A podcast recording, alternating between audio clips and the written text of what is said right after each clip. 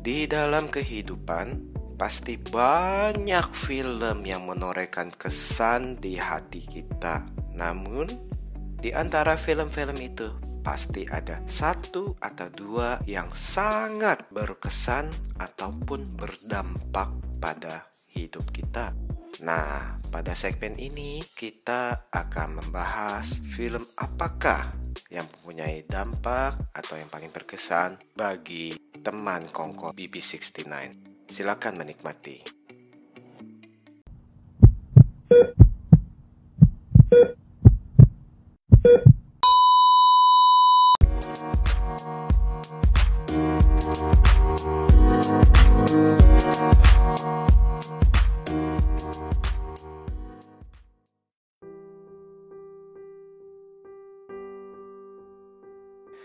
Hey, selamat bergabung kembali di channel BB69.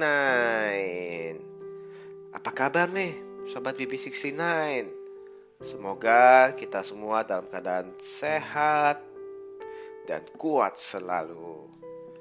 Nah, pada episode kedua di segmen Most Memorable Movie ini, kita sudah kedatangan seorang tamu, yakni admin daripada Sindu Movies.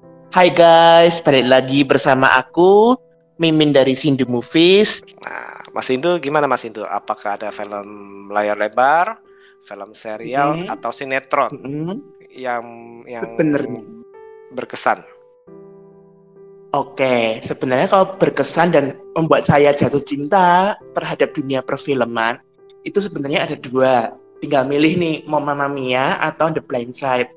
Nah, kalau aku sih pengen banyak ceritanya di The Blind Side sih. Sekalian aja ya.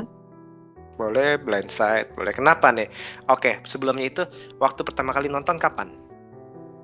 Pertama kali nonton sebenarnya SMP, walaupun saya sudah sering nonton film itu sejak mulai SD sih, tapi benar-benar lebih jatuh cinta ke dunia film memang pada waktu itu SMP ke SMA.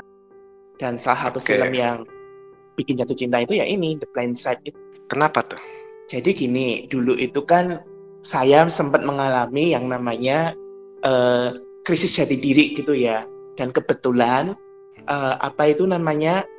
pada waktu itu di menjelang ujian kelas 9, aku ingat betul pada waktu itu salah satu guru saya itu memberikan film ini kepada murid-muridnya pada waktu itu.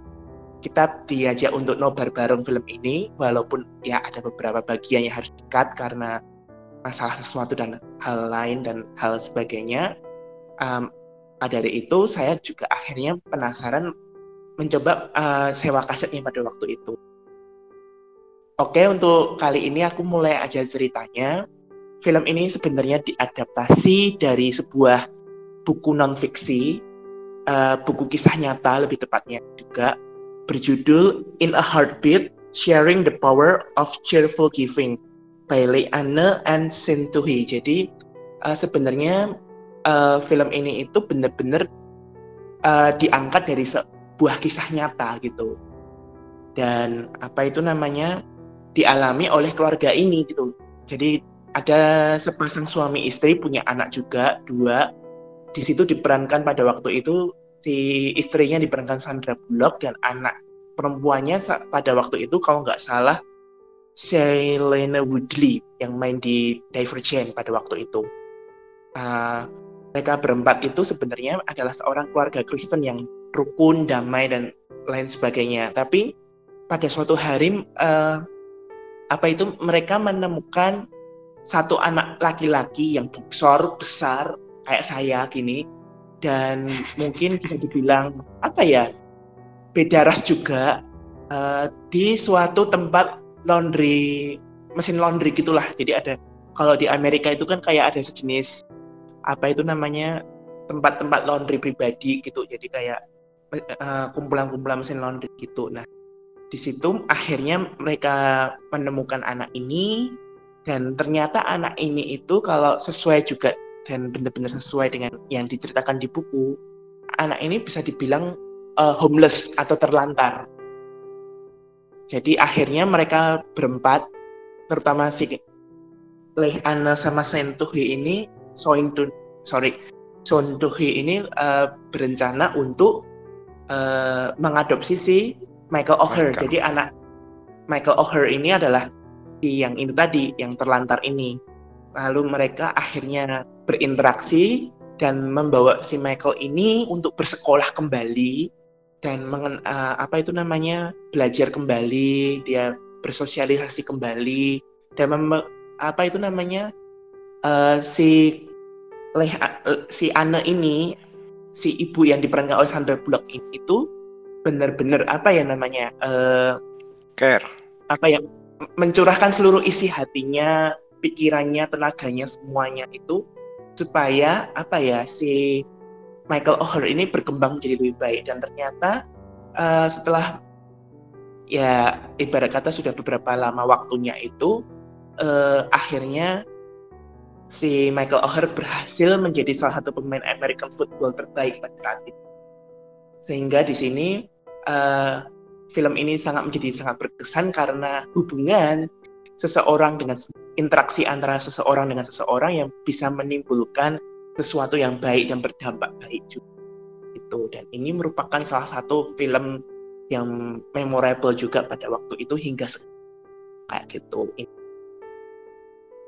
Oke, nah pas waktu pertama kali nonton, Mas Sindu nonton di bioskop apa di mana? Pada waktu itu di Rumah Retret pada waktu itu. Oke, di Rumah Retret waktu pas acara ya. Nah, iya. Itu kan udah berapa puluh tahun lalu kurang lebih. Kalau filmnya itu rilis di tahun 2009, lalu saya SMP naik itu berarti sekitar tahun 2010-2011 lah. 9 tahun ya. Nah, selama 9 tahun itu Mas Sindu udah nonton berapa kali nih? Jika dihitung dari pertama kali nonton sampai sekarang, saya sudah nonton kurang lebih 4 kali. Wow, itu tetap berkesan. Sampai sekarang tetap berkesan. Tetap berkesan ya. Iya. Oke.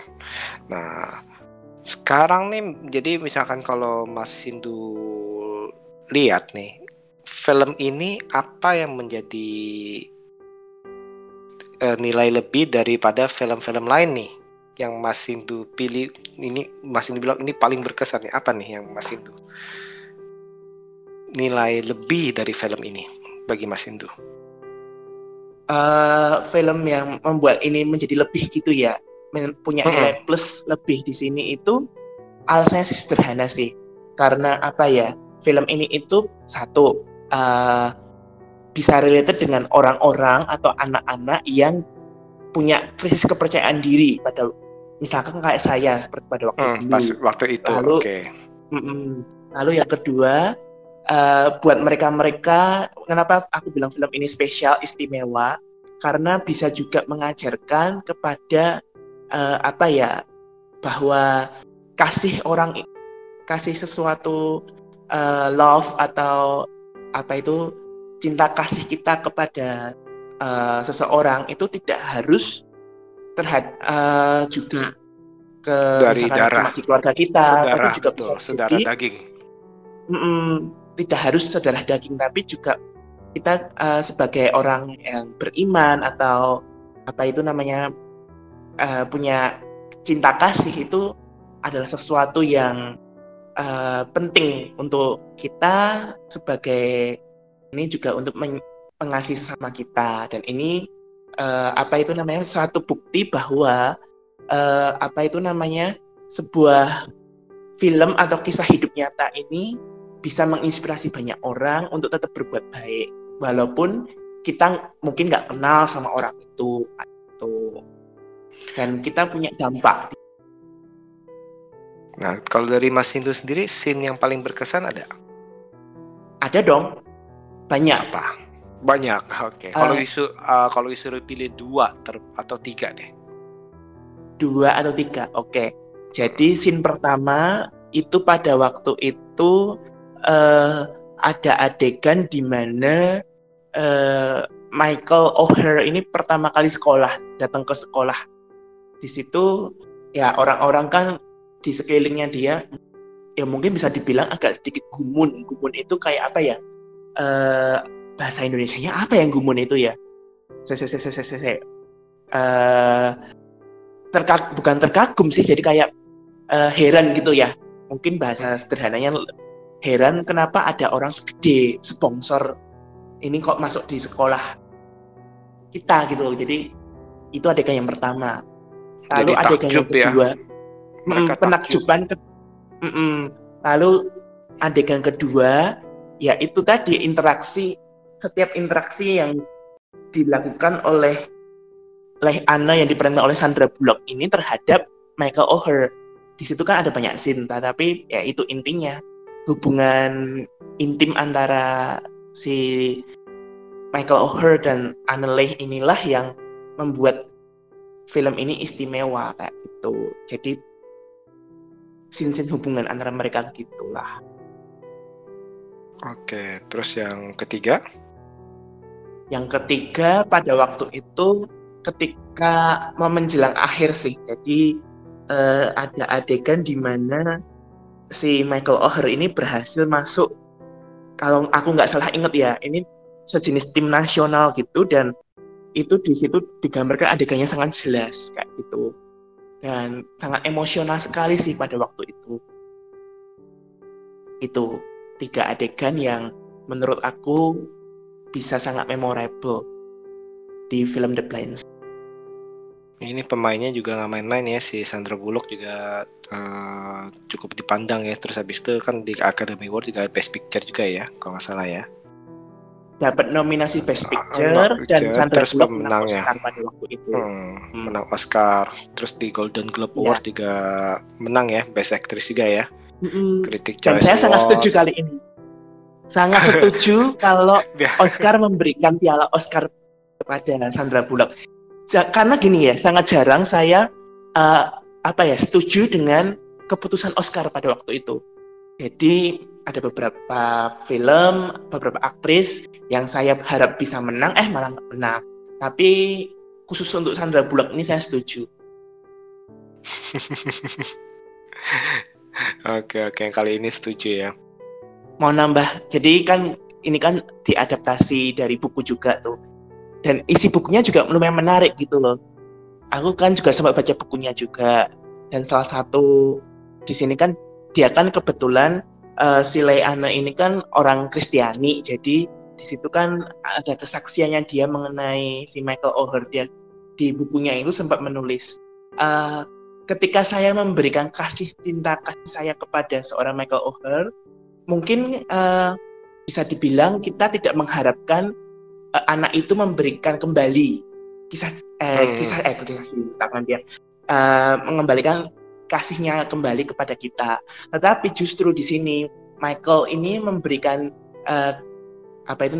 kasihnya itu melalui perhatian kepada kita, dan akhirnya dia memberikan prestasi yang terbaik. Dan ya dia juga benar-benar mengasih beberapa ayat sih pada waktu itu. Tapi kali ini aku bukan di podcast saya sendiri, jadi nggak akan.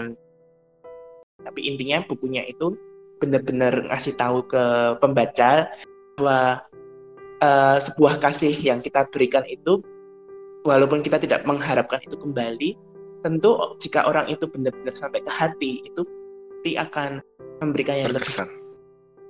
Gitu.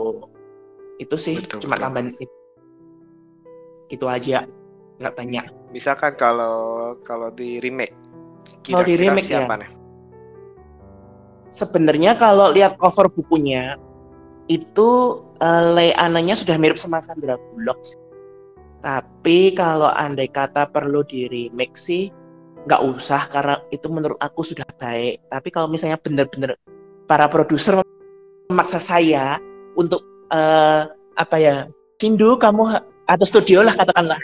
Misalkan harus maksa pada waktu itu yang nyutradarai ini si John Lee Hancock ya kalau nggak salah. Betul, John Lee Hancock. Dia itu kan juga spesialis film-film biografi. Dia bikin juga biografinya The Founder McDonald ini, lalu satu lagi Saving Mr. Banks. Jadi menurut aku sih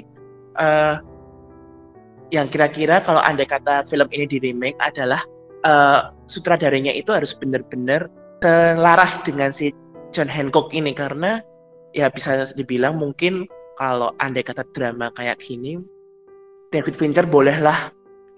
David Fincher bisa ya. Oke. Bisa. Terus kalau untuk tokonya? Oke, jadi aku akan mengubah ini jadi drama thriller kebetulan. Drama thriller musical. Thriller musical. Tapi kok kalau musical agak dipaksakan jadi drama thriller saja sih. Jadi itu nanti tetap David Fincher yang nyutradarai. Lalu kan kebetulan ini kan tadi ceritanya kan memang si Michael Oher-nya ini kan berkulit berwarna. Jadi mungkin latar belakang anaknya ini aku akan ubah menjadi boleh diubah kan? Boleh diubah, bahkan kulit berwarnanya boleh dirubah menjadi Asia juga boleh. Jadi itu terserah Mas Sindu. Oke. Tetap gelandangan, iya gelandangan. Tapi dia itu gelandangan bukan yang anak yang sopan gitu, tapi justru dia pemabuk, lalu apa itu namanya juga pencuri dan lain sebagainya. Dan mungkin yang bakal aku aku mau ngubah warna kulitnya atau enggak ya kira-kira?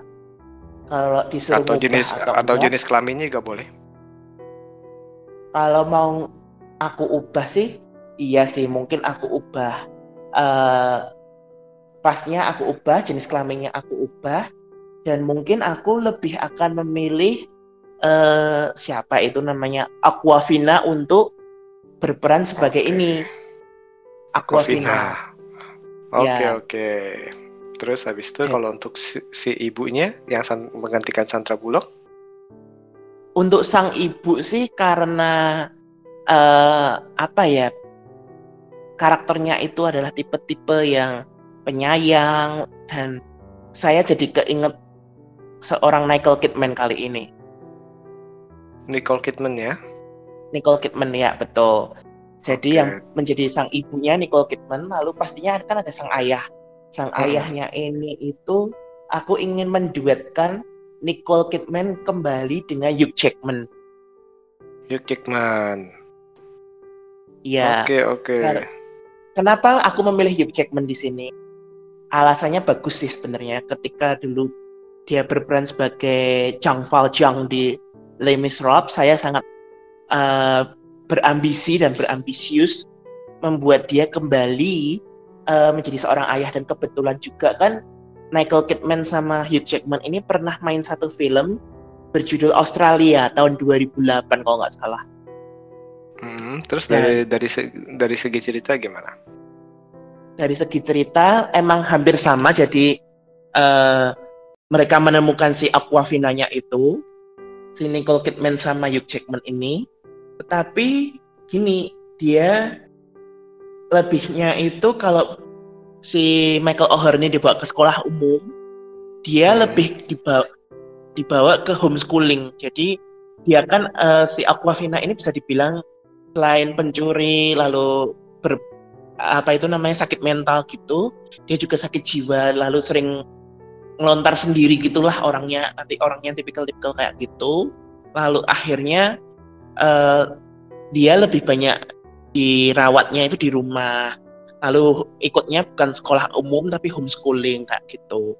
Lalu kalau pasti ditanyakan guru homeschoolingnya siapa, kalau andai kata bisa terjadi ada guru homeschooling, mungkin aku akan memilih Benedict Cumberbatch sebagai gurunya. Menarik. Dan ini nanti kan si Nicole Kidman melakukan pendekatan tertentu secara bagaimana biar bisa anaknya normal. Dan akhirnya setelah 3 tahun, 4 tahun dididik di orang tua yang baik hati ini, akhirnya si Awkwafina ini menjadi seorang penulis dan pemain drama teater yang bagus, dan dia menang Tony Awards pada waktu itu misalkan. gitu. Oke, keren. Imajinasinya keren nih Mas Sindu nih. Nah Mas Sindu, coba promosiin film Blind Side untuk para penonton yang belum menonton, bahkan generasi sekarang nih. Oke.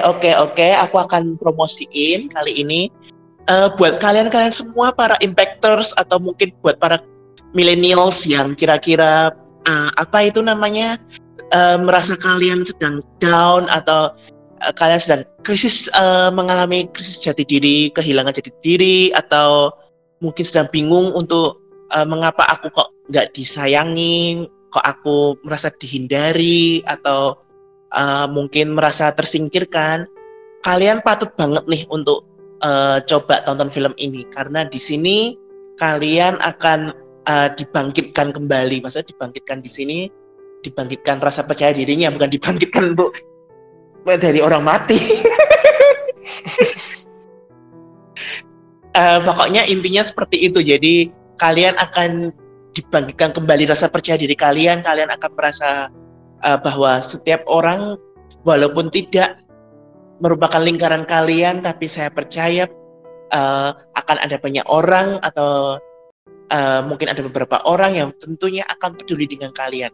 Mungkin kalian juga nggak perhatian di sini, dan kalian di sini bisa juga membuat kalian yang merasa bingung kalian punya potensi apa, atau mungkin bingung aku masa depan kayak gimana. Lebih baik tonton film ini kayak gitu.